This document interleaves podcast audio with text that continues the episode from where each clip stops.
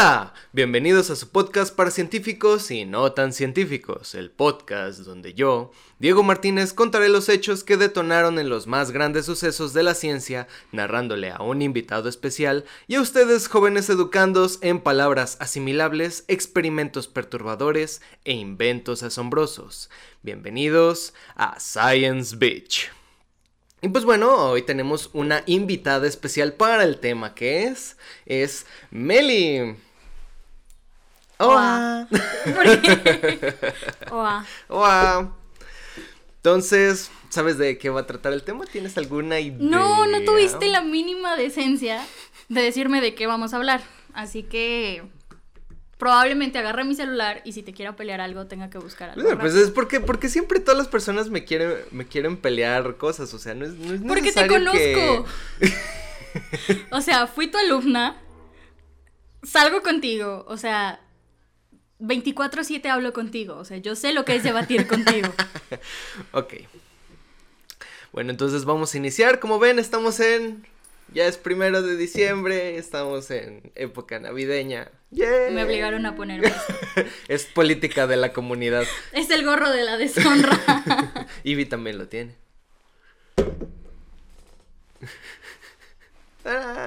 Para los que no saben, los de Spotify que nos están escuchando, eh, pues vengan directamente al video para ver al Ivy con un bonito gorro en miniatura. Ese Ivy tiene un Christmas. Año, más o menos. ¿Sí? ¿Tiene un año de edad? Sí, pobrecillo. ¿Es bebé todavía? Yo lo traje a tu mundo. Pobre Ivy. Qué bonito. Bueno, vamos a iniciar entonces con esta cosa.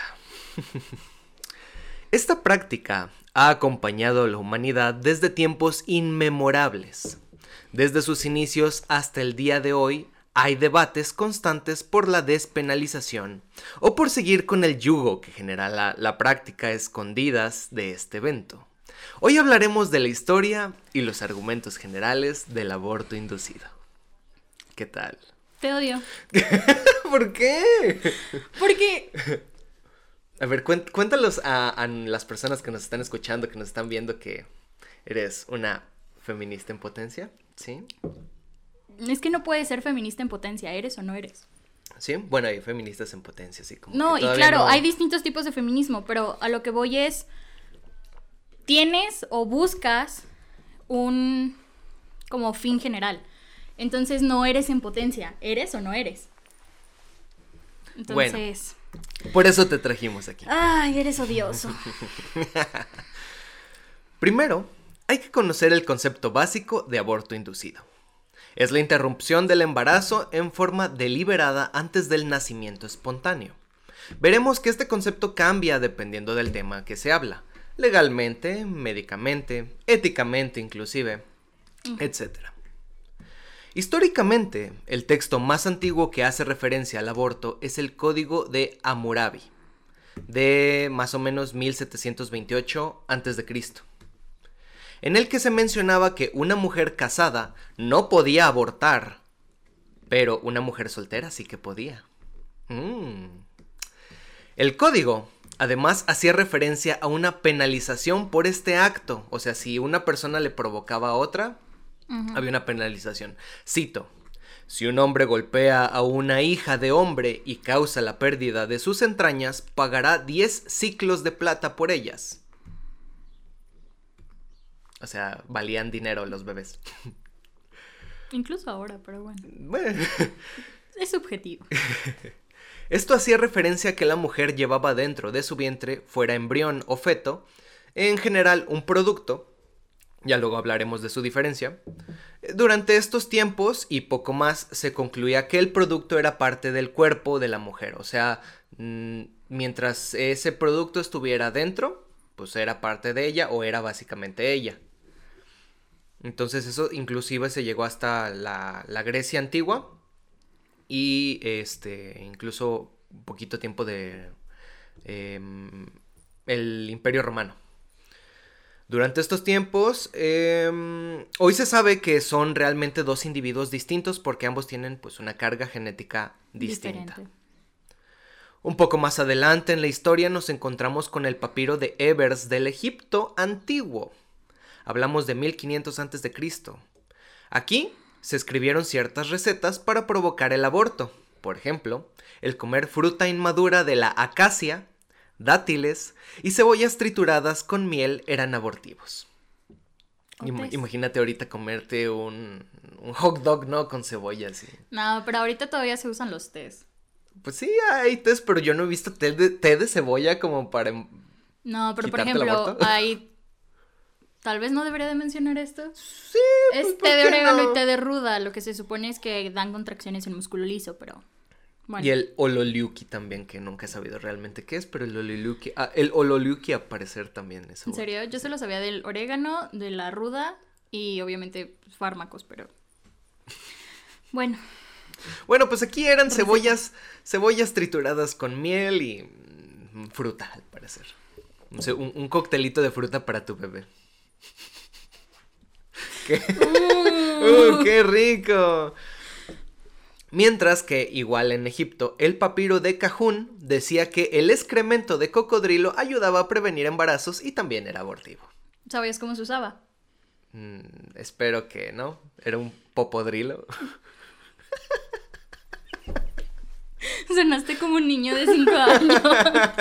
No, este, a lo que yo sabía o tenía entendido, eh, para evitar el embarazo se ponían, se lo introducían en la vagina, ya sea en, no sé, prendas llenas de, y lo introducían en la vagina para ¿Sí? evitar. ¿Con, ¿Con caca de cocodrilo? Algo así sabía. ¿No funcionaba con la de hipopótamo? Con, ya ves que en el Nilo... Mira, este, no sé, desconozco la fauna que existía en aquellos años. Era... Este, discúlpame, soy muy joven para saber eso, estoy chiquito, pero algo así tenía entendido.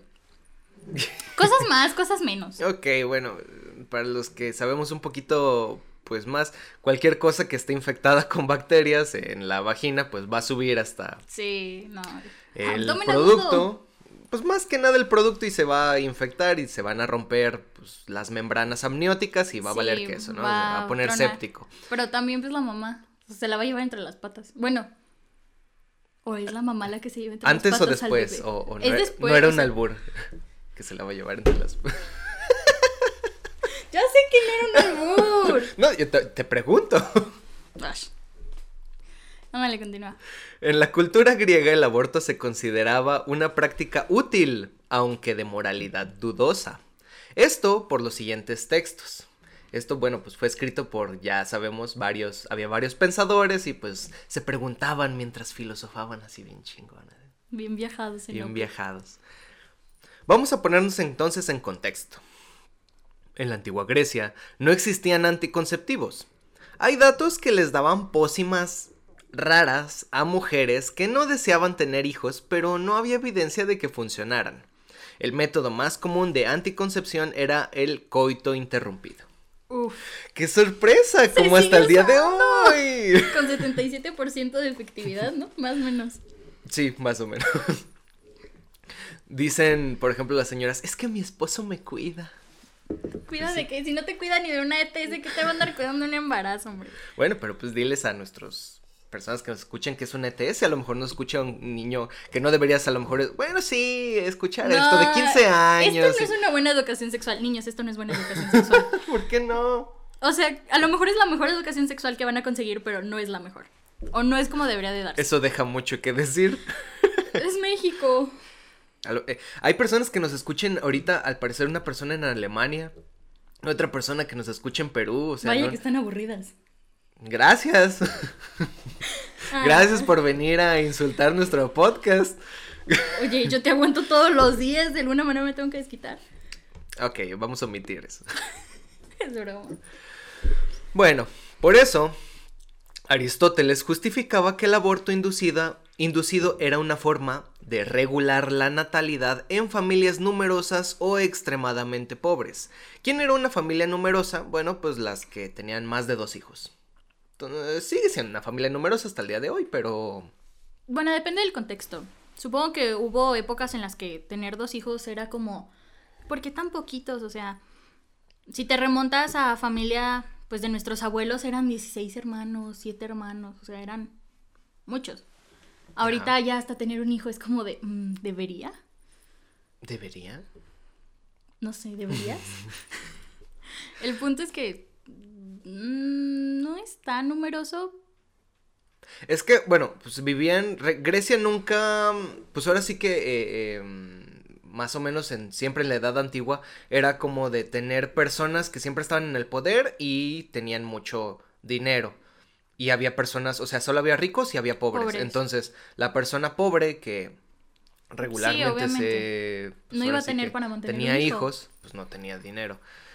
Mm, el plot twist aquí es que en estos casos específicamente, el infanticidio también estaba bien visto. Yay. Por el contrario, Hipócrates o alguno de sus estudiantes, porque no sabemos si realmente Hipócrates vivió en algún tiempo, escribieron esto, cito, «Nunca se aconsejará a una mujer la prescripción que pueda hacerla abortar». Esto se encontraba en uno de los juramentos que dictó el orden ético y laboral de los médicos durante varios siglos, el juramento hipocrático. Hoy en día, los médicos ya no hacemos ese juramento antiguo, sino que es uno cambiado a la época más o menos, aunque le sigamos diciendo hipocrático entre comillas. Está adaptado, pero el principio uh-huh. es más o menos el mismo, ¿no? Sí, está adaptado, pero pues ya no es el antiguo hipocrático. Le seguimos diciendo igual, pero pues ya no es. Entonces, de hecho, es lo que he visto muchas personas que no necesariamente hablan del aborto, sino en cualquier enfermedad, que dicen, es que los médicos hicieron un juramento hipocrático. No tienes es como de, vocación. Tienes vocación. Por mí comes, perro. Y tú solo has comido un gansito en todo el día.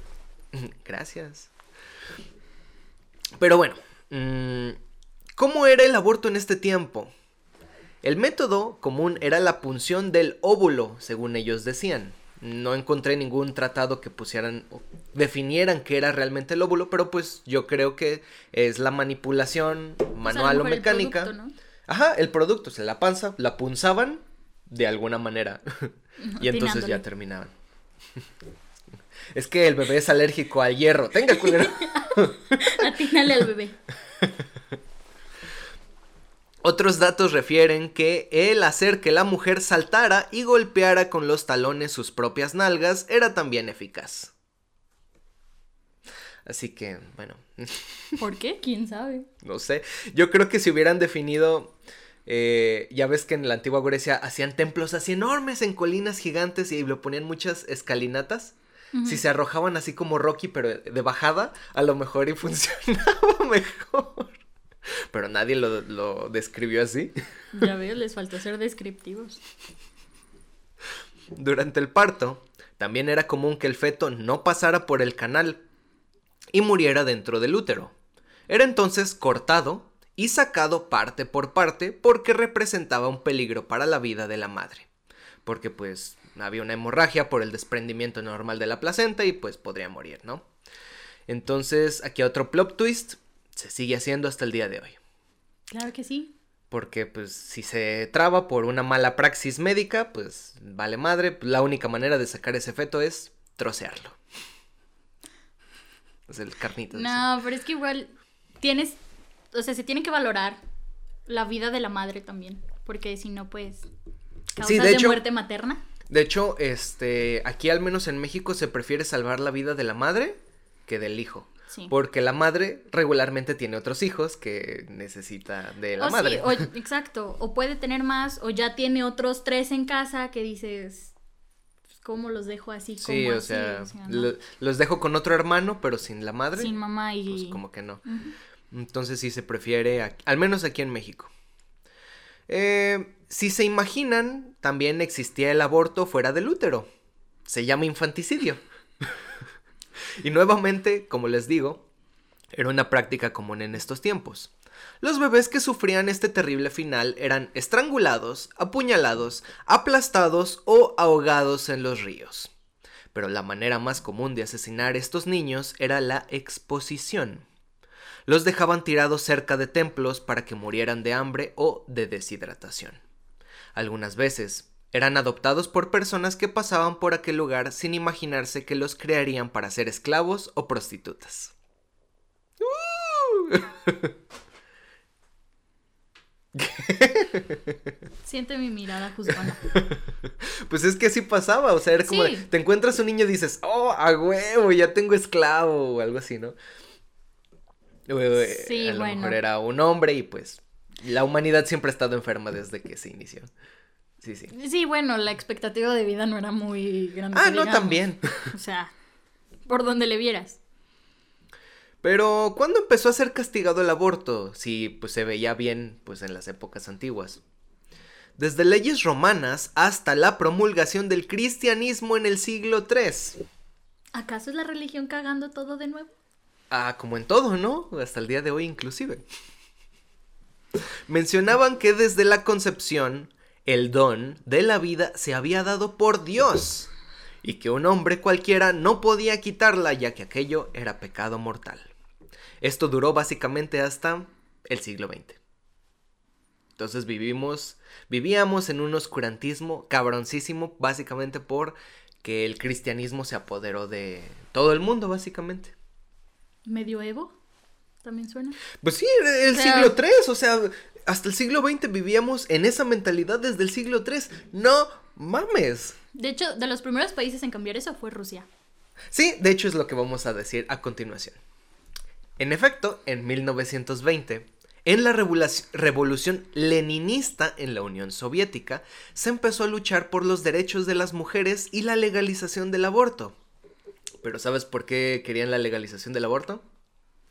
Porque ya que eh, una mujer embarazada tenía eh, el yugo del embarazo y no podía reincorporarse a trabajar. Entonces, por eso, si, ellos querían trabajadores. Si abortaban, la mujer ya podía reincorporarse a seguir trabajando. Y pues todos felices y todos contentos. Oh, vamos. Entonces, no creas que fue porque... Sí, yo sé, no fue por... Oh, sí, libertad para oh, las mujeres. Oh, libertad no. de la mujer. Nah. Pero hey, al menos es algo. Vamos a liberar vaginas, sí. ¿Por qué? Una mujer podía ir a un hospital cualquiera en Rusia y pedir un aborto si no llevaba más de tres meses. doce semanas de gestación. ¿Alguna razón por la que serían tres meses o doce semanas? ¿Sabes?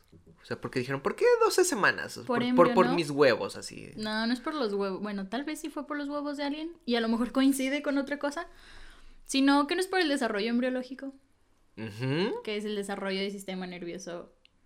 Más que el desarrollo del sistema nervioso es porque después de las doce semanas de gestación, el embrión empieza a osificar sus huesos. ¿Qué significa esto? Cuando nosotros estamos creando nuestros huesos, primero son de cartílago, para los que nos están escuchando. Tienen un molde cartilaginoso y ese molde va a empezar a meter minerales para poder osificarse, para que sean los huesos que nosotros conocemos al día de hoy.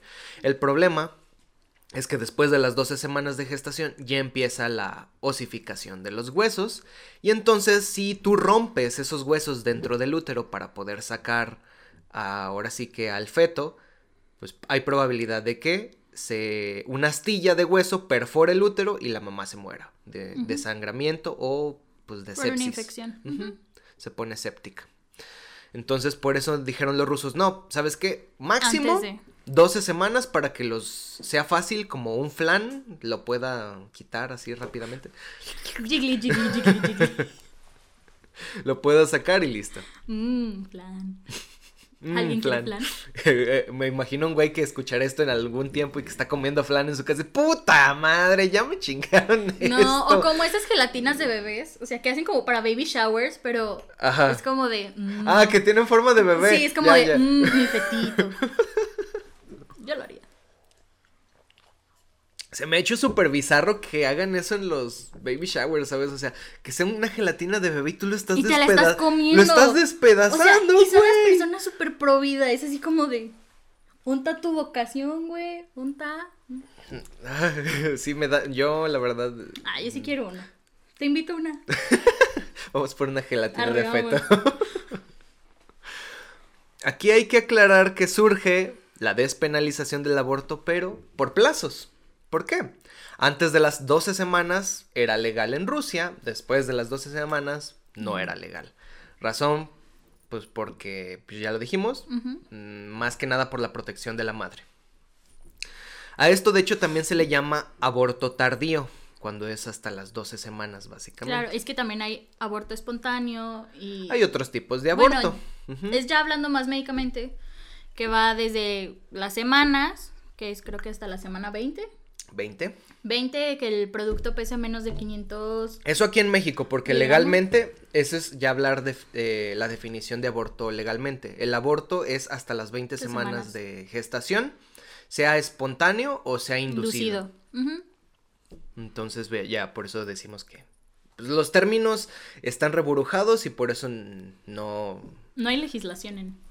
Pues a lo mejor sí hay legislación, pero muchas personas que dan o intentan dar como que argumentos, que son los la Cámara de Diputados, lo que tú quieras, no comprenden tan bien esto médicamente o su historia, y es así de, mmm, entonces como que no está chido, porque se quedan con la parte legal que es de veinte semanas, y si tú ves un feto de veinte semanas dices, bueno, sí, como que ya parece sí, algo humanito. Parece un camarón más con manitas, como...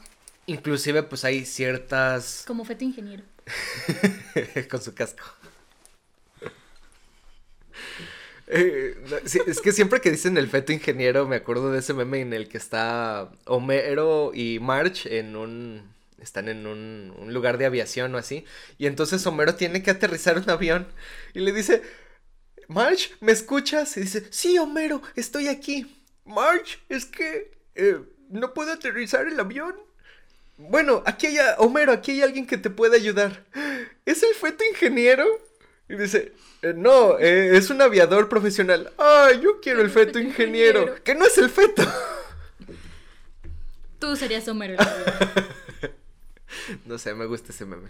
Lo voy a publicar en el, en el grupo. Si no conocen el grupo, jóvenes que nos están escuchando, métanse al grupo de científicos en Facebook, científicos con cien, en donde iría pues cien de científicos, y eh, ahí subimos varias cosillas interesantes, o síganos en la página de Facebook como arroba Science Beach Podcast, donde la I de Beach es un punto porque Facebook es medio marica y no me deja poner groserías en Facebook. Entonces, este, arroba Science Beach Podcast, con un punto en la I de Beach. Bueno, eh, ah, sí, la legalización. Poco a poco, este ideal fue esparciéndose por toda Europa. Algunos países aprobaron el aborto, como Suiza, por ejemplo.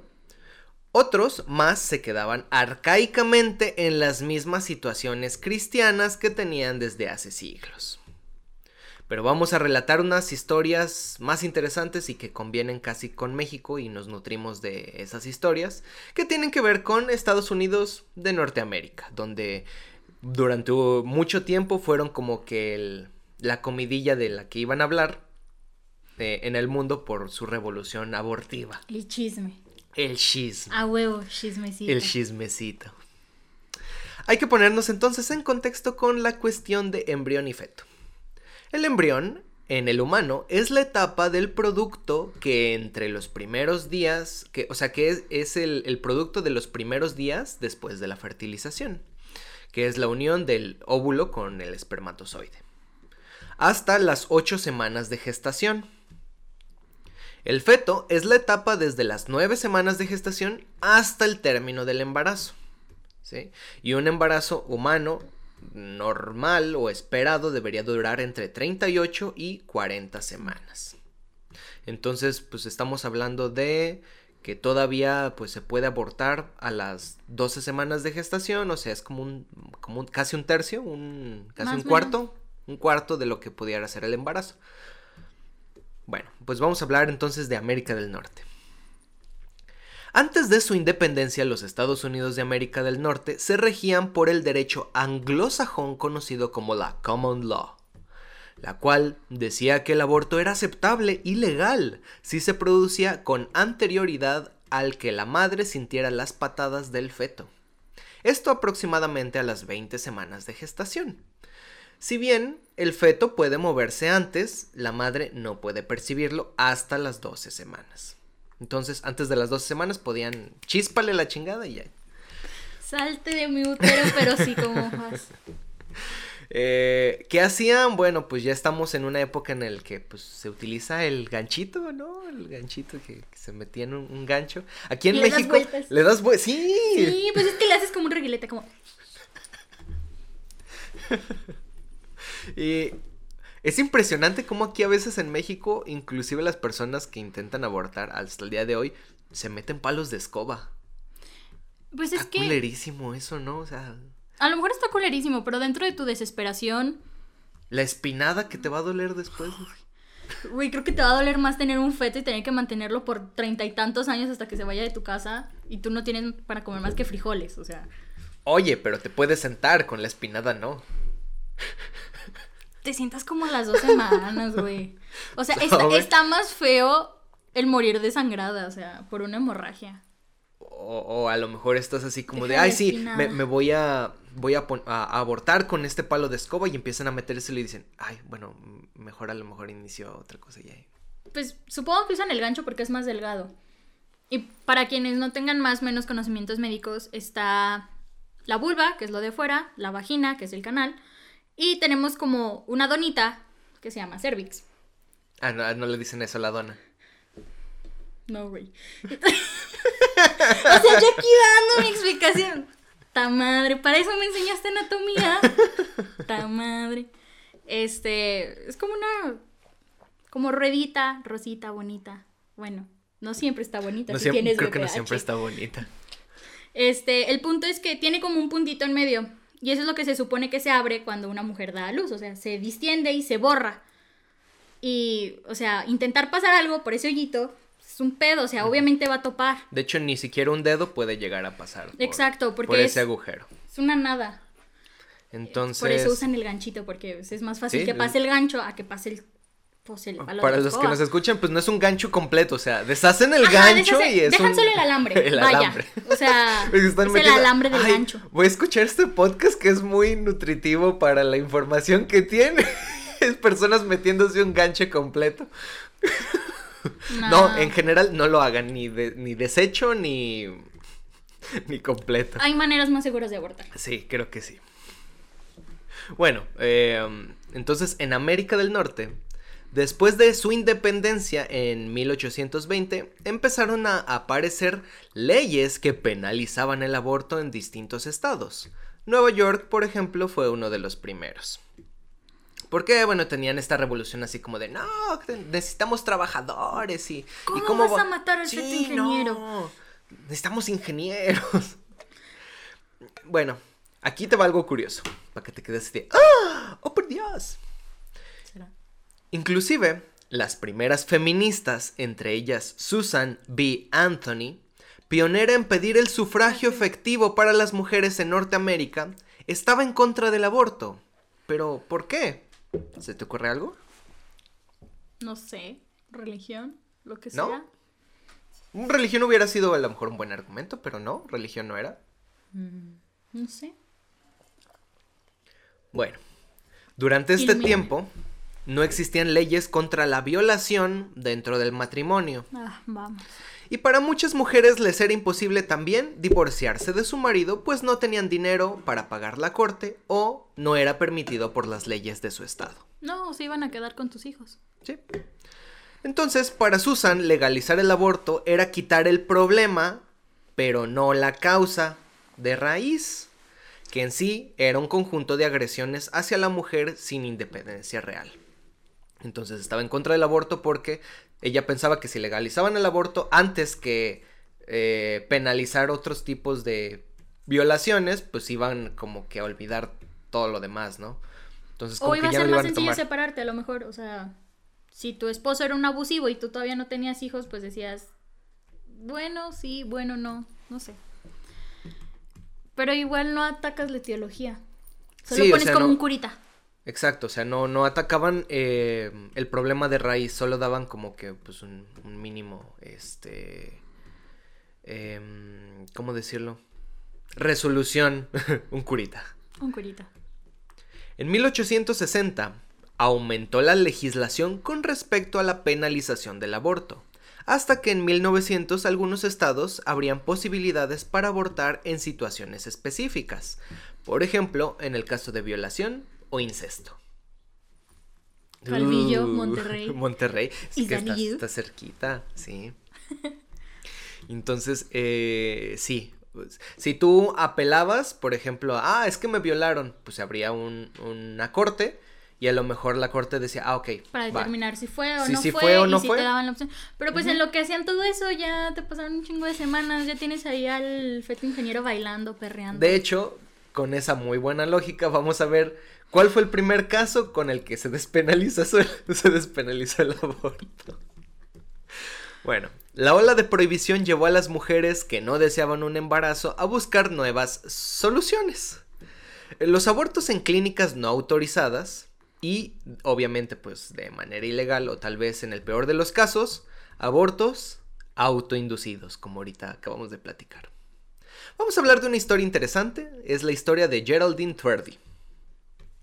Geraldine nació el dieciséis de agosto de mil novecientos treinta y cinco en una familia so, eh, pobre ucraniana-americana en Coventry, Connecticut. Obviamente, pues, en los Estados Unidos de Norteamérica. Creció junto con sus catorce hermanos en la granja familiar hasta que conoció a Sam Santoro a los dieciocho años en una parada de un autobús. Uf, hasta ahorita, hasta ahorita todo ha sido tan bonito, ¿verdad? catorce tan hermanos. De película. O sea, acaba de conocer el amor de su vida en una parada de autobús. Ay, qué, qué, qué hermoso. Tu sueño frustrado. Ay, qué bonito. Se casó con aquel hombre solo algunas semanas después de haberlo conocido. Porque claro, en unas semanas conoces a alguien. Es que está en las películas, claro. O sea, sí, sí, debe de ser el, el amor eterno, ¿no? Ay, después de haberlo conocido, pues, se casaron, tuvieron dos hijas. Jerry, como le decían de cariño a Geraldine, pasó a llamarse Geraldine Santoro. Porque no sé por qué en Estados Unidos y en algunos otros lugares, como que el apellido del esposo se lo te... adopta. Sí, no, no entiendo pues por qué. Pues de hecho también se, aquí se, en México. Se me hace una pendejada. Usas el de, o sea... Sí, yo no he visto a nadie sí, que... Sí, por ejemplo, mi mamá cuando estaba casada, este, era shalala, shalala, shalala, de, shalala, shalala, shalala. Sí, te lo juro, mi mamá firmaba así. What? Obviamente se divorció y pues valió todo chetos. A mí me parece ah. medio arcaico. Es que o sea, se me hace súper pendejo porque realmente no... Es no... como poner tu propiedad de, o sea, exacto, de... sí. Es como cuando sí, en sí. el kinder o en la primaria ponías tu etiquetita en, en tus colores o en tus libretas de... ¡Eres de Melissa! Este color con boobies es mío. Mamadas, mamadas. Este color rosa. Se me hace una pendejada, pero bueno. Los que conocieron a Jerry decían que su temperamento era amable y lleno de vida. Aunque esto era opacado por las palizas que su esposo le metía constantemente. Es que claro, el amor de tu vida te ah, va a putear. Es porque te ama. Esperen una cápsula sobre relaciones tóxicas. De hecho, ya acaba de pasar, este es el capítulo después de... Ah, fuck. Perdón, saltos en el tiempo. Esto eh... es complicado. ¿Cómo organizan su mente? Yo lo hago regularmente, Fer, como que me dice sí, asiente. Fer solo te da el avión. Fer me cae bien. Fer es como yo. Deja de hablar con la pared, allí no hay nada. Ahí está Fer.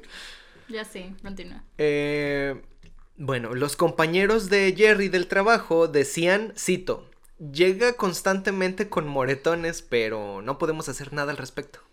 Pero es que es un matrimonio. Porque era su esposo, sí, claro. No podían meterse. Finalmente, Jerry... salió de esa relación tóxica volviendo junto con sus hijas a la granja donde había crecido con sus padres. Geraldine consiguió otro empleo en una escuela de Mansfield y conoció a un empleado de ahí llamado Clyde Dixon. Se enamoraron y empezaron una aventura entre comillas. Seguía casada, si se casó por la iglesia, ante los exacto. ojos de Dios siempre vas a estar... No, y eh, eh, más que nada aparte de la... ¿Y supongo que legalmente no se divorció? Exacto, eh, me parece que en Estados Unidos, al menos también en ese tiempo, cuando te casabas por la iglesia también te casabas por... El Estado no estaba por el dividido. Estado. Ajá, o estaba también la... aparte del padrecillo, estaba la persona, pues el, el abogado que te iba a firmar o la fregada, mm. o el, el notario público, y entonces pues se hacía al mismo tiempo que te casabas por la iglesia. Pues era lo mismo como aquí, antes de la uh-huh. guerra cristera, por ejemplo, si te bautizaban, era como tu registro civil. Ahora ya son dos cosas distintas, tu bautizo y que tengas un acta de nacimiento en el registro civil. Exacto.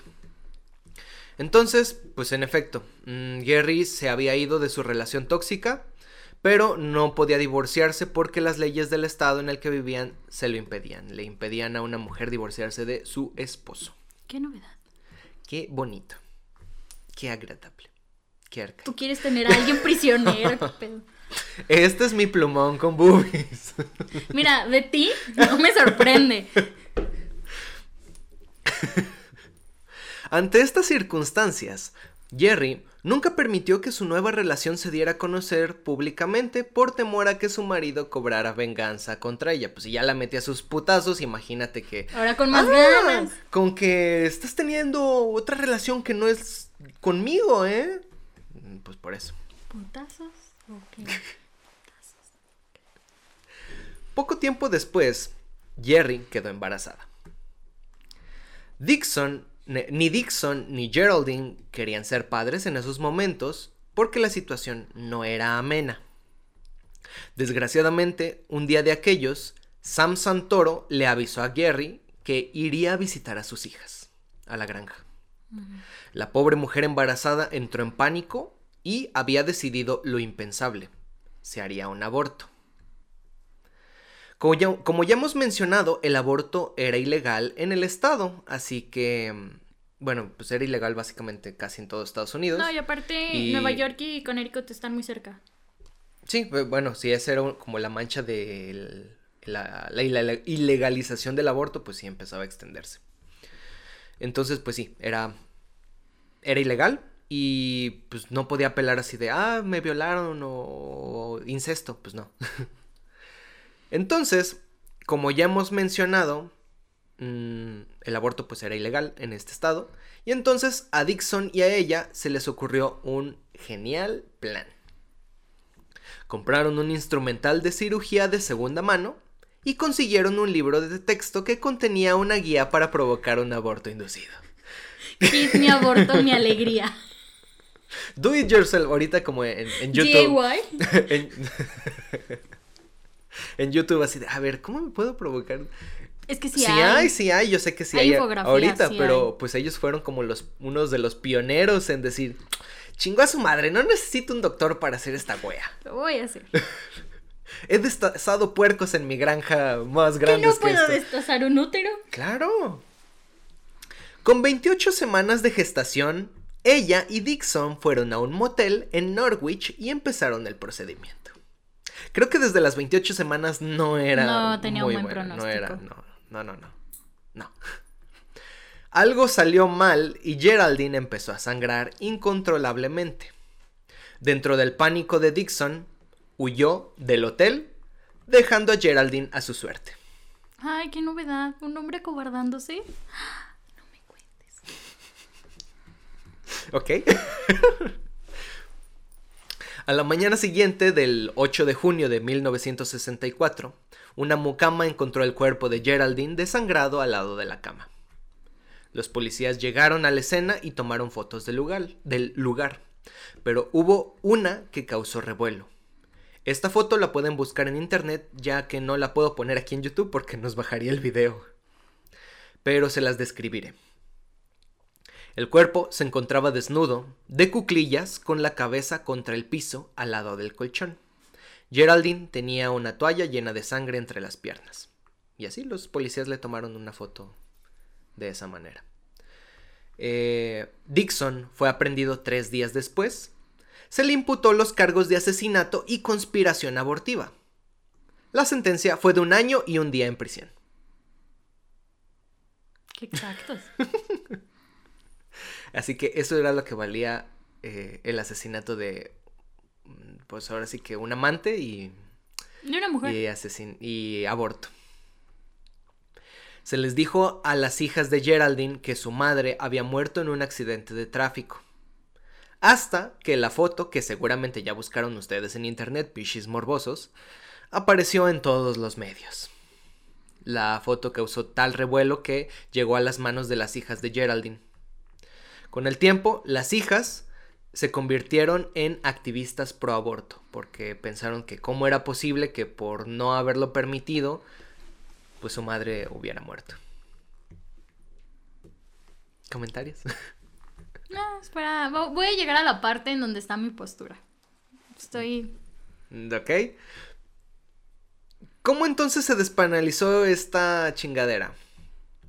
Pues la historia es igual de interesante. En mil novecientos setenta hubo un caso que llegó hasta un juzgado en Texas.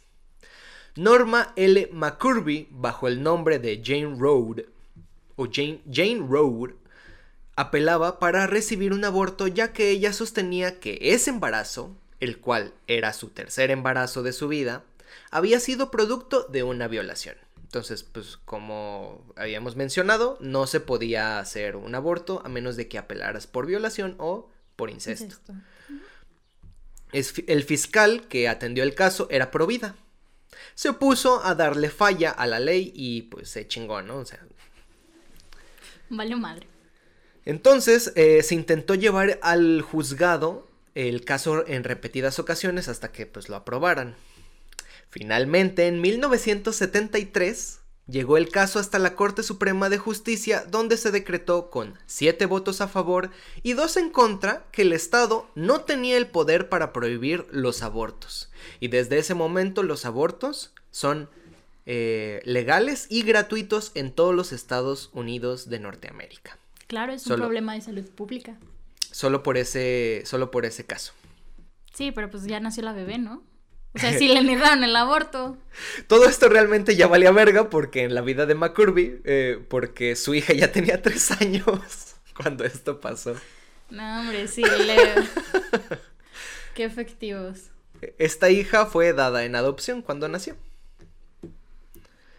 Plot twist.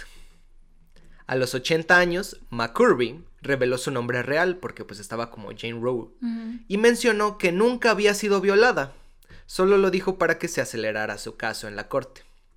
Tiempo después de dar en adopción a su hija, reconsideró lo que había hecho y se volvió pro vida. O sea, una vez que hiciste todo tu cagadero, dices, ay, güey. Ay, como que no... Como que ya me arrepentí. Como que, como que no me gustó. Y, y de hecho era, era algo que quería comentar aquí. Ya después de que estuviste en la situación y que dijiste, ya valió verga todo esto, o sea, ya valió madre, y ya se medio solucionó, dices, ay, no, como que mejor sí, este, cambio de postura. No, güey, son muy es... pocas las mujeres que lo hacen. De hecho, sí hay estudios tanto porque o dicen de, es que si abortas te va a dar depresión después. No, hay muy poca evidencia. Pocas mujeres sienten culpa. Es más la culpa que te pone la sociedad cuando sabe que abortaste. Es de, sí. tú mataste De, de hecho es por, es por la sociedad, es la presión Exacto, social la no que es te propia vuelve... porque pues si es algo que no quieres y ya no lo tienes, pues oye, qué liberación. Bueno, si yo este, tengo dinero y luego ya no lo tengo, pues no tengo liberación, ¿sabes? Pero no estás hablando de dinero, estás hablando de una responsabilidad de por vida. O sea, es que un hijo no es que lo tengas y lo des en adopción, o si no lo das en adopción, te lo tienes que quedar, güey. O okay. sea, lo puedes dejar en la calle a la chingada, pero sigues teniendo esa responsabilidad de alimentarlo, darle casa, vestirlo, educación... ¿Qué bueno, pedo? Entonces lo cambio a es como si fuera caca. La tienes dentro de ti y ya cuando te deshaces de ella es una liberación. Sí, exacto. O sea, es como cuando tienes tres días estreñido y dices... No sé, nunca me ha pasado eso, pero... Güey, pues todo el mundo dice eso, eres médico. ¿Cuántos pacientes no hemos visto así de... No, doc, es que no puedo cagar. Le das algo y salen casi casi que del baño de ahí del hospital y doc... Gracias, o sea, salen con una cara de libertad. Creo que luego hablaremos tal vez de eso. Espero, tal vez que no llegue el día, pero... Urgencias es... bizarras, descompactación. Pudiera ser algo así. Enemas en viejitos. Se, se, será algo terrible y ustedes van a querer escucharlo. Con lujo de detalles. Espero que no. No es bonito. Bueno, eh, hay otra historia que debemos conocer antes de ponernos a, a dar chismecito y juzgar y así. Bernard Nathanson nació el treinta y uno de julio de mil novecientos veintiséis. Esta historia inició con un hombre, hay que, okay. hay que ponernos en contexto con eso. Nació en Nueva York. Él fue fruto de una relación disfuncional de dos judíos. Su padre, un renombrado ginecólogo, le inspiró la vocación por la medicina. Bernard estudió para ser médico en la Universidad de McGill en Montreal, Canadá. En mil novecientos cuarenta y cinco se enamoró de Ruth, una joven judía, y empezaron a vivir juntos Y bueno, pues un día recibe la noticia que Bernard sería papá. Pues sí, güey, no creo que estuvieran viendo la tele todo el rato. ¿Sabe?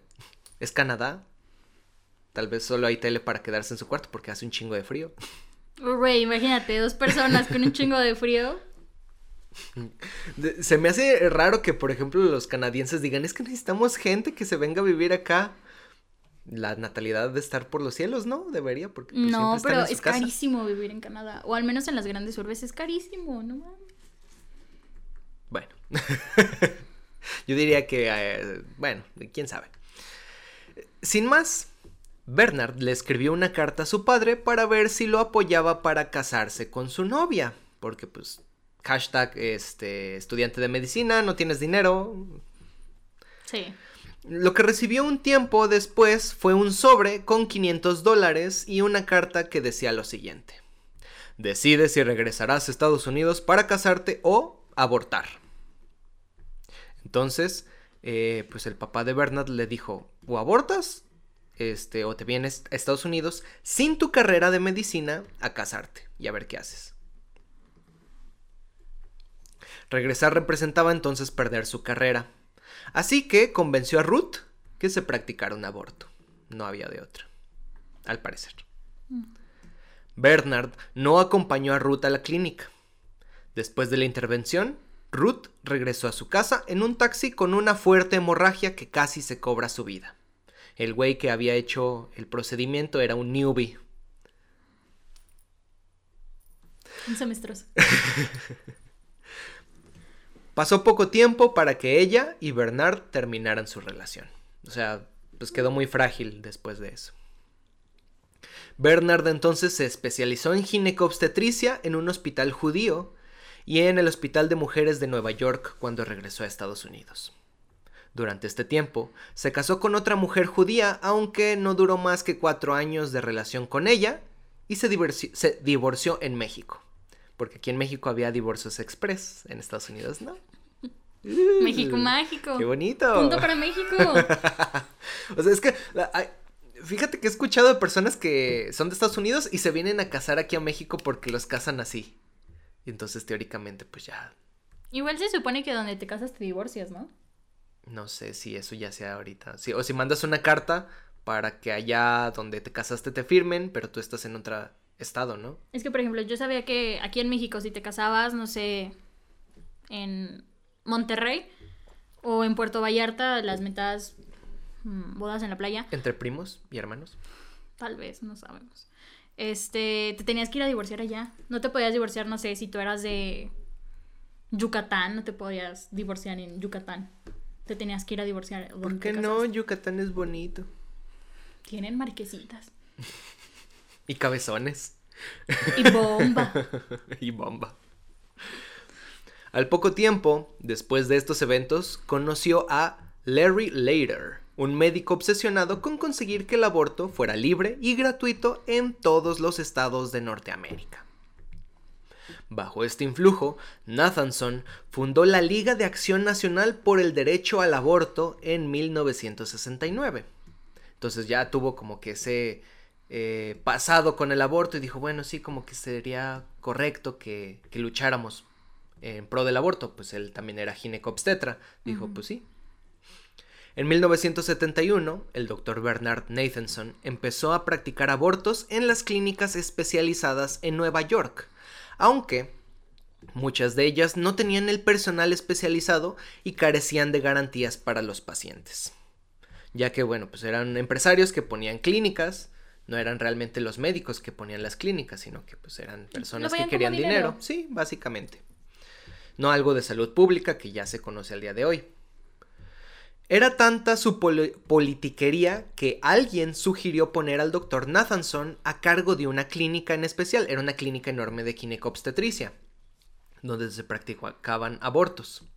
Nathanson, al ascender al poder de esta clínica, consiguió que a la par... que se hicieran abortos, en otras partes se hicieran nacimientos, o sea, mientras unas mujeres abortaban en una parte del hospital, uh-huh. En otra parte había nacimientos, entonces era así como que curioso, ¿no? ¿El ciclo de la vida? ¡El ciclo de la vida! Ay, no.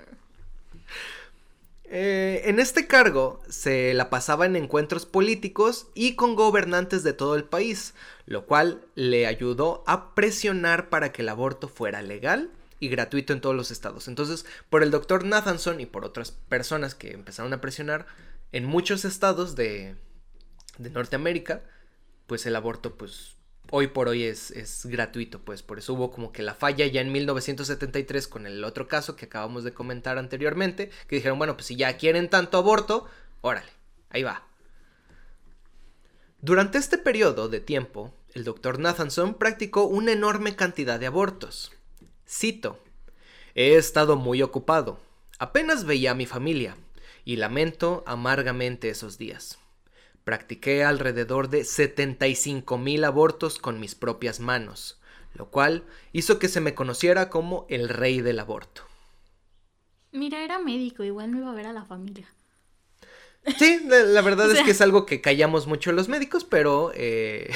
sacrificamos demasiado ese aspecto. Pero a él sí le gustaba el, el ser político y estar ahí en el borlote. Ay, con personas, en entonces... Ahorita vamos a ver por qué esto es importante. Vas a ver que más que salud pública y derechos de la mujer, pues esto obviamente va por cuestiones políticas, claro, y dinero. Sí, sí, sí. Pues como ahora, pero bueno. Es un poquito más beneficioso hacia la mujer, pero antes sí estaba más cabrón. No, pero no deja de ser, o bueno, las leyes que protegen más a las mujeres ahora tienen ese impulso de... que las mujeres votemos por los gobernantes o por los políticos que estén en pro de... Porque sabe un político que si se va hacia un grupo vulnerable que nunca había sido protegido o que nunca se había legislado a su favor, pues todo ese grupo va a votar por uh-huh. él o le va a hacer incluso la propaganda. Entonces, también tiene un trasfondo... Sí, siempre los políticos y las campañas siempre han utilizado sí, esa, no es de agrapa, esa mierda política para poder que voten. O sea, ¡voilá! Cuarta transformación, ¡hola! Oh, Dios. En mil novecientos setenta y dos, el doctor Nathanson dimitió de su cargo de la clínica con el siguiente argumento. Cito: "He abortado a los hijos no nacidos de amigos, colegas, conocidos, profesores e incluso he abortado a uno de mis propios hijos". Bernard había embarazado a una mujer a la que quería mucho y ella quería seguir con el embarazo. Sin embargo, el doctor se negó y le explicó que él mismo le haría un aborto. Y así fue. Entonces, bajo sus manos, pues... Mira, por sus huevotes ella quería tenerlo y... Yes. Nah. Dijo, Nel. Nel no se hace. Eh, supongo que por andar de verga loca, tal vez. Médico, al fin y al cabo. Oye, ese es un estereotipo. Que es muy real. Pero, ¿por qué el cambio tan drástico del doctor? O sea, ¿por qué dimitió? Fácil.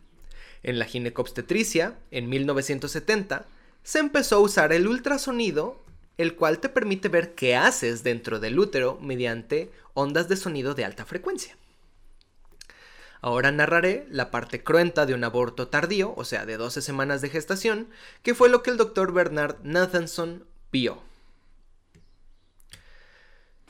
Primero, en un aborto se pone a la mujer en posición de litotomía.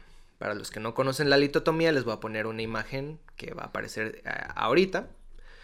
Se le pone en la vagina un espéculo, o pato para los compas. Se abre, se ve el cuello del útero, como Meli ya les dijo cómo se veía, una donita. Simpático. El, el cuello se agarra, una pi- se agarra con una pinza llamada tenáculo, que permite maniobrar el cuello a disposición. Se mete una sonda que mide el útero para ver su profundidad y no perforarlo durante el procedimiento. Posteriormente se utilizan dilatadores que abrirán poco a poco el agujero del cuello uterino para meternos a la cavidad del útero, porque dijimos que medía menos que el, el diámetro de un dedo y pues no se podía meter nada por ahí. Entonces se utilizan dilatadores. Se procede a usar una cánula conectada a una bomba de succión y se rompe con esta cánula la bolsa llena de líquido amniótico donde flota el producto. La cánula entonces inicia su función.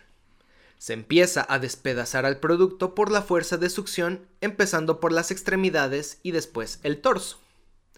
La cabeza es demasiado grande para que quepa por la cánula, Así que el último paso es usar una pinza llamada de pólipo o de aro, porque al final tiene tenazas como dos aritos. Se mete al útero la pinza y se busca la cabeza para aplastarla y extraerla por el cuello uterino. Se desprende entonces la placenta y se ha terminado con el aborto. Todo eso se hacía a ciegas. Y entonces con el ultrasonido se empezó a ver así de ¡ay! ¡Mi piernita! Güey, los otros ingenieros tenían casco. Eran más difíciles. Es más difícil porque el casco no, no, no, no sale. Wey, no, no. Ya, era un feto médico. Mira, salió con estetoscopio la chingadera. Wey, ya te lo cuelgas tú. Intentando ahogarse a la verga. Y lo hacemos incluso ahorita, o sea. Bueno, pues eso eh, vio el doctor Bernard. Y entonces... él aseguró que el feto podía reaccionar y sentir su desmembramiento, así que publicó un artículo en el New England Journal of Medicine, una revista prestigiosa de medicina, afirmando que el feto tenía vida y debía respetarse su ser. Entonces, él lo que vio, por ejemplo, es que con la cánula, si tú picas al feto, pues obviamente reacciona. Va a haber una reacción, pero es lo mismo que pasa con un gusano, y los gusanos tienen un sistema nervioso arcaico, bastante inferior. Uh-huh. O sea, es solamente un estímulo y una reacción. Es como un reflejo, más o menos, exacto, para explicárselos. Entonces, va a reaccionar, pero no tiene la capacidad mental para integrar. De hecho, lo que vamos a mencionar un poquito al final es que el niño apenas de un año es todo reflejos, ni siquiera realmente sabemos qué piensa. Pues, de entonces, hecho, cuando nacemos lo primero que nos checan es son reflejos. Re- son reflejos, entonces el niño que nace de un año es todo reflejos, no tiene ni siquiera conciencia de sí. No es que así le sonría que... porque, ay, la voz de papá, la voz de mamá, no, güey, solo se quiere ver tierno para que lo alimentes y lo cuides y no lo abandones. Es un reflejo que al final vamos a, a mencionar un poquito con esos argumentos. Entonces, en mil novecientos ochenta y cuatro, el doctor Nathanson grabó un documental llamado El Grito Silencioso, que se encontraba lleno de material pro vida y manejando información pues a su gusto. Con esto, se dedicó a dar conferencias en contra del aborto en todo Estados Unidos de Norteamérica. Bernard afirmó también sufrir una gran depresión por todos los asesinatos que había hecho, productos de no nacidos, incluso hasta considerar el suicidio. Cito: "Ya he pasado por todo, alcohol, tranquilizantes, libros de autoestima, consejeros, incluso cuatro años de psicoanálisis". Le faltó el coaching. Pues es que el psicoanálisis casi que era coaching, entonces. Ah, no compara el psicoanálisis con coaching. Es que casi no sirve el pinche psicoanálisis. Sirve en muy pocos casos. Y es que en ese, en ese entonces era el, el... apenas estaba empezando. Ajá, exactamente, que va a ser para otra, otro episodio, el psicoanálisis. Pero pues no creo que le sirvió mucho. Pero ahí te va. Bernard estaba muy roto, pero solo algo pudo mejorarlo. ¿Qué? Eh, ¿un feto? No, ya tenía creo que un hijo con una de sus cuatro esposas que había, había tenido. Había abortado los demás. Pues dijo de uno, quién sabe si tuvo más, ¿eh? El... pero llevaba dos, ¿no? No, llevaba uno. O sea, uno. El primero... cuando estaba ah, el estudiando. Primero, el primero que él por dinero abortó, sí, y, el y el segundo, segundo que, que él hizo, ya... sí, claro, sí, sí, sí. O sea, ya, a lo ya mejor hizo la más. Técnica. Pues setenta y cinco mil, no sé, tú dime. El nueve de diciembre de mil novecientos noventa y seis, el doctor Bernard Nathanson tuvo el sacramento del bautismo y se volvió cristiano. Uh, qué mágico. Él dijo que el cristianismo lo cambió y con eso se le quitó toda idea. ¿Qué no mala? Dicen eso todas las personas que están en la cárcel y de pronto encuentran a Dios en la cárcel y juran que ya cambiaron, estilo el asesino de Cumbres? Mira, no sé, es, es extremadamente extraño. A mí me cae de madre, por ejemplo, que a lo mejor los cristianos son los primeros beneficiarios de, del aborto, o sea, meten dinero, meten dinero para drogas, ¿para qué? Para tener fieles. No, porque o sea, al final por ejemplo, tienen eso, en Estados ¿no? Unidos es muy común que afuera de las clínicas de aborto estén providas, cristianos, o ya sea tirándote porque ¿cómo vas a matar a tu hijo? Y demás. De hecho, por estas mamadas que hizo este güey al final, eh, a todas las personas que tienen abortos, les primero se le, se le hacen un ultrasonido y a su enseñan. propio, le enseñan su propio producto y dicen, mire, ese es su... Pues de hecho, Aquí en México, una... leí un hilo en Twitter sobre un testimonio de una chica que quería hacerse un aborto. Fue a una clínica que le recomendaron, que encontró por internet, y lo primero que hicieron fue darle una como charla de es que vas a matar a tu hijo, que no ah, sé qué, que una sí charla lo, sí pro vida, sí, te sí, lo sí. mandé, ¿no? Sí, sí, sí. O sea, es que vas a asesinar a tu hijo, y es así como de, güey, ¿por qué te anuncias como una clínica de aborto a la que estoy acudiendo por un problema en el que me encuentro? Uh-huh. Y para vienes darme tu a engatusarme. Propaganda, güey. No mames. O sea, ahí es donde te meten el sentimiento de culpa. De no, güey, es que vas a matar a tu hijo. ¿Cuál pinche hijo, güey? Pues no lo quiero. O sea. Ah. El veintiuno de febrero del dos mil once murió de cáncer el doctor Nathanson a los ochenta y cuatro años. Duró un chingo. Como que matar bebés le dio. Le dio vida. Se ¿no? bañaba en... en sangre de feto. Mm. Al día de hoy, entonces, el aborto sigue siendo libre y gratuito en todos los estados de Norteamérica, aunque Trump lo haya querido volver a penalizar, o fue una de sus rabietas que dijo en el podio hace rabietas. alrededor de dos, tres años, y por eso lo estaban abucheando mucho, porque quería quitar un derecho que ya habían puesto, al menos para la mujer en, en Norteamérica. También quería reducirlo, el dinero que se le daba en Planned Parenthood. O sea, que te dan los métodos anticonceptivos uh-huh. gratuitos, porque es parte de la educación sexual. Este, también quería quitarles lana, creo, o sea, andaba haciendo un cagadero, un cagadero. ahí el vato. Y pues por eso pues ya no ganó las elecciones, porque valió queso. Y por Entonces, racista. Básicamente ahí termina la historia de el aborto en general. O sea, hay muchísimo más tela de dónde cortar, Yo pero... de otro, en la prepa, mmm, más o menos sexto semestre, tomé una optativa, ana- anatomía... O era salud, era como tipo salud pública, pero enmascarada, cosas random. Nos pusieron a investigar sobre la historia salud de la... en el sexo. No, tenía otro nombre, no me acuerdo cómo se llama. Tú también estuviste en Bachúa, ¿no la llevaste? Mm, salud, este... algo así. Ah, algo así, la llevas en sexto semestre. Educación para la salud, ¿no? Era algo así. Educación para la salud, ¿esa no es de medicina? No, ¿verdad? No. Creo que sí era esa. Nosotros, o al menos mi equipo, investigó sobre... ¿en qué momento se despenaliza el aborto cuando la vida de la madre está en riesgo? Fue una mujer, si no me equivoco, en Inglaterra, que había tenido un accidente o algo, este, y literal el producto la estaba matando. Y mm. los médicos de, no, güey, es que no puedo practicar un aborto. Y por ese caso se despenalizó el, ok, se está poniendo en riesgo la vida de la madre, saca el producto. Porque vale más la vida de la madre, una vida ya formada, una vida con vínculos... Era una mujer casada, o sea, ¿es el producto qué, güey? Entonces, también hay, que es tú, mucho de la postura mexicana. Entonces, tu postura es, ya llegamos al final, es, tiempo, es la hora chingüengüenchona, la hora cuchichucha, la hora, la hora cuchicuchi. mm, no se puede quitar el derecho a decidir. Aunque mucha de la propaganda pro vida o de sus argumentos sea, es una vida dentro de ti, sí, pero es mi vida. O sea, al final de cuentas, aunque dé a luz, la solución no es solo dar a abortar, y menos en un país como México. Uh-huh. O sea, el año pasado hubo como dos, dos adopciones o cuatro adopciones a nivel nacional. El proceso es tedioso, descalifican a muchos, entonces dar en adopción no es una opción. Educación a la... O sea, educación sexual bien dada, no las pendejadillas que nos dan, también es una opción, pero al final de cuentas no estamos hablando sobre aborto sí, aborto no. El aborto va a pasar. Uh-huh. Lo único que se busca es regularlo y evitar que las mujeres se mueran desangradas en un hotel porque el güey las dejó, o sea... Porque no fue capaz de llamar a una ambulancia o de llamar a un doctor y decirle, eh, güey, pues la cagué. O sea, pues haz lo que puedas. Alguien que tenga entrenamiento médico. Entonces, el aborto va a seguir pasando, hagas lo que hagas. Y lo prohíban donde lo prohíban, lo penalicen con tantos años, o sea, va a suceder.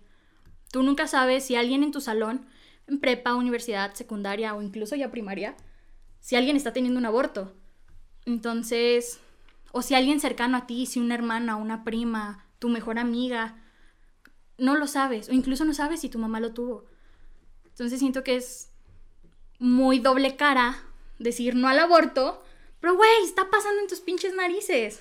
O sea, no, imagínate, imagínate que haya un perro Por ejemplo, hay en varias universidades, hay perros que huelen la droga. Imagínate que exista un perro que huela los abortos. Así como de... ¡Esta Oye, mujer tú! está abortando! Hueles a sangre, hueles a pecado. Y eso es como, eh, güey, estoy menstruando. Ah, podrían escudarse con eso. Pues oye, es que de algo sirve esa chingadera. No, pero mi postura es, no se le debe de quitar el derecho a decidir a nadie.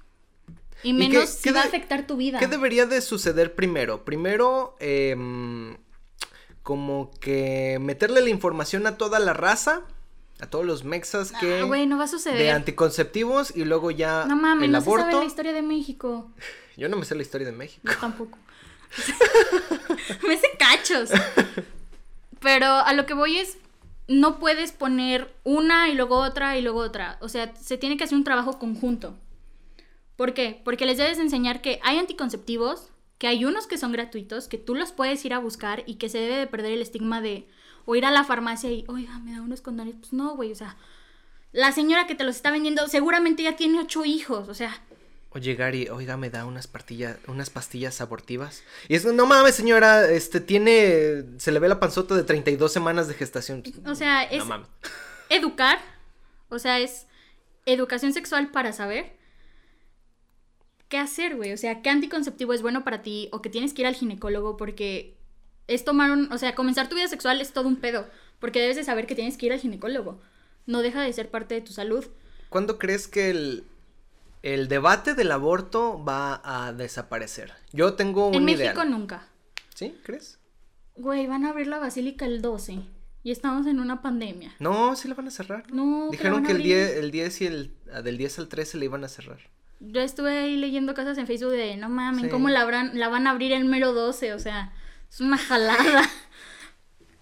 México es un país muy mocho. Por ejemplo, Aguascalientes es turbo mocho. Entonces... Mucho ah, es que le falta un bracito, como al feto. No, güey, o sea, es, es muy religioso. Ay, decir mocho aquí es como decir que es muy religioso, es ah, como okay. un... Es que siempre que dicen eso es como de, ah, pues como el feto, ¿no? No, güey. Tiene un muñoncito así. Pelea de muñones. No, o sea, es un estado sumamente religioso. Entonces siento que nunca se va a acabar mientras sigamos tan apegados a... Es que cómo vas a matar un, un bebé. Dios dice que es pecado. Y es así como de, güey, Dios dice que un chingo de cosas son pecado. O sea, no, no hace Dios, sentido. Dios dice en la Biblia que le puedes pegar a tu mujer si, si hace cosas de extrañas. Güey, los sacerdotes en misa dicen que las mujeres valemos menos cuando no estamos casadas. Y eso me consta. O sea, la última misa que fui, que fue hace como un año, año y cacho, dijeron eso y... Yo nada más me acuerdo ver a mi mamá con cara de Melissa, no vayas a gritar una pendejada ahorita porque me puse yo creo que de mil colores y así de, ¿esa mamada qué? O sea, no. Entonces, no sé. Yo pensaría, por ejemplo, fíjate bien, eh, hace, yo creo que va a ser un mes que vi una publicación en Facebook, me metí a checar los artículos. En el que ciertos científicos ah, ya diseñaron al cien una incubadora que puede llevar desde el embrión hasta las etapas fetales y pues ahora sí que a dar a luz, por así decirlo, a, por ejemplo, lo que lo estaban haciendo con becerros y con ovejas. Entonces ponían el embrión de la oveja, uh-huh. en una bolsa especial, o sea, con todo el ambiente que debería pues de ser el útero. ¿Cómo hacen los huevos? O sea, yo he visto, hay videos circulando en Facebook de sí, incubación de huevos. No así. Más que, el, por ejemplo, el pollo no necesita cierta temperatura en específico, o sea, sí la necesita, pero no es tan necesario, o sea, uh-huh. hay, hay cosas que el humano a huevo necesita, pues ahora sí que de la madre. Entonces, ese es el punto que quieren hacer, hacer incubadoras para embriones. Entonces imagínate que te operan, sacan tu embrión y entonces lo ponen en, en esa incubadora especial y dejas ahí que se haga. Ok, ¿y quién lo va a mantener? Cuando o, nazca. Por ejemplo, cuando nazca o ya esté hábil el, ese feto, pues se da en adopción, por ejemplo. Ok, ¿quién lo va a adoptar? ¿Sí? Entonces, eh, ahí sería otro tema. Más bien sería la cuestión de quién adopta tantos niños que van a estar es que o en tienen, cuestión de calle. Se tienen que regular, regularizar muchas cosas. uno, el aborto, dos, la educación sexual, y tres, si tantas personas quieren adoptar o hay personas que quieren adoptar, ok, hacer el proceso que tenga sus debidas medidas para que no cualquier persona pueda tener un hijo y lo agarre de esclavo o alguna jalada así, pero que sea más sencillo, que no sea tan complicado, porque es muy fácil solamente decir que los den en adopción. Va, güey, ¿quién lo va a mantener? ¿Quién le va a dar la vida digna que ese niño merece? ¿Quién le va a dar educación, casa, sustento, ropa, diversión? Porque también debemos, o sea, parte fundamental del humano. Derecho a la diversión, sí. O sea, a la recreación. Entonces es como de, ok, ¿quién lo va a pagar? El, estado, el Estado no debe de pagar. Y de hecho, por no, ejemplo... y el Estado no lo va a pagar. Simplemente los orfanatos en su gran mayoría viven de donaciones. Eh. Vender niños, ¿no? Eh. Oh, ya no somos filipinos. El punto es, hay que, ok, van a ser pro vida y pro nacimiento, pro crianza y todas esas jaladas que... O sea, yo me he llegado a pelear muy fuerte con maestros por esto. ¿A putazos? Casi, casi, o sea, el grado que ahorita yo no puedo ver a... ¡Pelea con fetos! A ese ente, o sea, por no decir maestro, arroba, por no decir si es hombre o mujer. Pero en verdad, no es solamente decir que lo den en adopción. Bueno, y usted ya adoptó pro vida, o sea, ¿tú cuántos niños has adoptado para decir que esa es la solución? Se me hace muy doble cara, se me hace hipócrita y... ay. Aunque para tener una postura no necesariamente tienes que... No, pero si ser, vas a tener ejemplo... una postura, debes de tener los argumentos para defenderla. Uh-huh. Tu argumento pro vida es, dalo en adopción. Bueno, ¿y después de la adopción qué? Tú como pro vida, ¿qué vas a hacer para que esa vida sea una vida digna? Eso sería otro debate con los pro vida. Pero bueno, básicamente ya se nos acabó el tiempo. ¿Alguna cosa que quieras más comentar de este bonito y delicioso tema? Que me caes muy mal por obligarme a hablar de esto. Bueno, pues entonces, denle like al video para más contenido perrón. Únanse al grupo oficial de los científicos en Facebook, el link se va a encontrar en la descripción del video. Si nos estás escuchando en Spotify, pues vente al video, por favor dele like, no te cuesta absolutamente nada. Ve nuestra hermosa carita. Ay, qué bonito. Y todo así de guácala, lo voy a quitar. Guácala, no están bonitos. Ay, me engañaron, carajo. Volví a caer. Es como esos eh, eh, ads que aparecen a veces, estás entrando en una página X que tú quieras, uh-huh, y aparece de, ah, maduras calientes en tu Sonic. ¿Qué? ¿What? No, o como el meme de iCarly, en, no, era de Drake y Josh, que decían, Josh, ya llegaron los raritos. Nosotros somos los raritos. Ah. Síguenos en nuestra página de Facebook, arroba Science Beach Podcast, con un punto en donde iría la I de Beach. Pues ya dijimos, Facebook, Facebook es marica. Suscríbete al canal de YouTube o escúchanos por Spotify, Apple Podcast y otras plataformas. Y recuerden, chavos, sin gorrito, si hay fiesta de cumpleaños, de bautizo, primera comunión, graduaciones. Qué bonito, entonces sí hay fiestas. No lo hablan, chavos. No lo hablan. Cámara, borras.